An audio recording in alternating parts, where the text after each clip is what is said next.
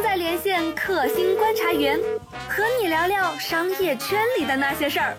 本栏目由三十六氪出品。嗨，大家好，欢迎收听三十六氪出品的新商业观察，我是三十六氪的深度报道主编杨轩。我们这是一档关心商业世界中发生的最新的、最有意思部分的节目。那我们今天想聊一下中国有嘻哈这个事儿啊。就是说，嘻哈其实非常长的时间以来，一直是一个挺地下、非常小众的一个东西。但是呢，最近因为中国有嘻哈，还有那个吴亦凡说的那个“你能 freestyle 一下吗”这段话火了。那我们这一次连线了我们的实习记者彭倩，彭倩是一个九五前，然后他去跟这个领域里的歌手、乐迷还有音乐公司都聊了一下。嗨，彭倩你好。嗨，老师你好。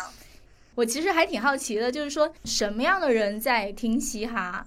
然后你去接触到的乐迷都是一些什么样的人啊？我感觉现在在听嘻哈的其实是都是年轻人吧，起码至少都是八零后，八零后到零零后之间吧。但是这一堆人他其实是分两拨人，一拨人是听的欧美的那一代经典的嘻哈乐，然后九五和零零后他们可能更多听的是日韩和本土的嘻哈乐。哦，就是说嘻哈还是有那个分流派的，是吧？是的。哎，那我不知道，就比如说哈，我印象中的那个听嘻哈的年轻人，可能他们都会有一些共同的状态，比如说可能穿着球衣，或者是穿着特别宽松的衣服，然后可能胸前挂一大金链子，然后打着耳钉，然后晃晃悠悠的，身上可能有一大片纹身。这是我对嘻哈歌手或者是那个嘻哈乐迷的一个印象。那实际上是这样的吗？可能比较专业的那种嘻哈艺人，他们应该是这样的，就是戴着黑墨镜，穿着老师说的宽松的卫衣，还有宽松的肥裤子，然后穿着板鞋。那实际上呢，这个领域的那个，比如说乐迷，他们有什么共同特征吗？乐迷的共同特征就是喜欢穿潮牌，比如说像阿迪达斯啊、耐克这些大品牌，尤其是这种运动品牌，他们会跟很多嘻哈厂牌合作。然后就会推出很多周边产品，比如说一些宽大的 T 恤呀，然后一些球鞋之类的，很多爱嘻哈的人都会买这些东西。嗯，哎，其实我们知道，就是说像阿迪达斯最近几年，然后它的鞋子卖的非常好，好像就是因为跟那个非常著名的说唱明星的合作，跟这有关系。是的，是的。嗯，我之前也有看到相关的，就是阿迪达斯，它现在在年轻一代的影响力要大于耐克，就是因为它跟很多的这种潮流店铺合作。嗯，那就是说，其实看起来嘻哈可能是一个很小众的东西，但事实上它可能已经在年轻人里面很有影响力，而且这个影响力可能就直接的会让年轻人掏钱去购买跟嘻哈有关系的商品了。嗯，是的，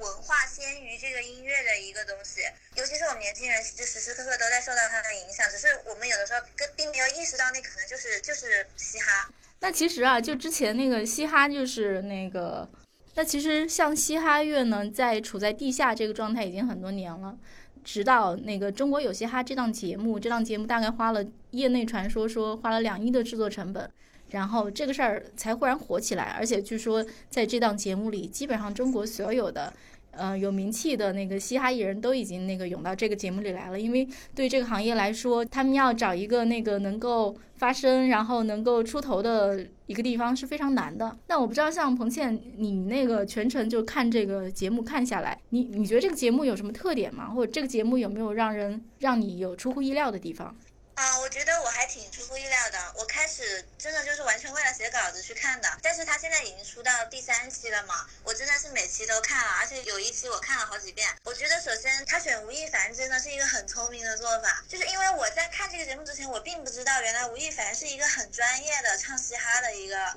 一个艺人。我以前对他的了解就是一个偶像。但是后来我发现很多很多的看这个节目的观众都在那个弹幕里面都说，其实吴亦凡他很了解嘻哈乐，而且还唱了一个很有名的，好像是叫 Juice 还是叫 Judy 那首歌，然后他们说都可以当范本了。里面参赛的选手还唱了他这首歌，而且他在点评的时候非常的专业，在拍子呀、节奏，还有他的那个韵脚的方面，他都会给选手很多很好的建议。哎，你好像也跟那个参赛的那个嘻哈乐手有去聊过，对吗？是的。嗯，是孔令奇。孔令奇他没有参加，但是他那他有做一个嘻哈公园的一个平台，他那个平台上的有的艺人去参加了这个节目。哎，那我不知道艺人去参加这个节目，他们是怀着一个什么样的诉求和目的去的？艺人的话。嗯，我我问了孔令奇，然后还有摩登天空也有也有像红花会这样的选手也去参加了嘛，还有 TZT，他们这些艺人主要参加的话，还是想要去扩大这个嘻哈的知名度，因为真的是好不容易终于有一个这样的节目，让能够让他们去发声，告诉大家其实中国是有嘻哈的。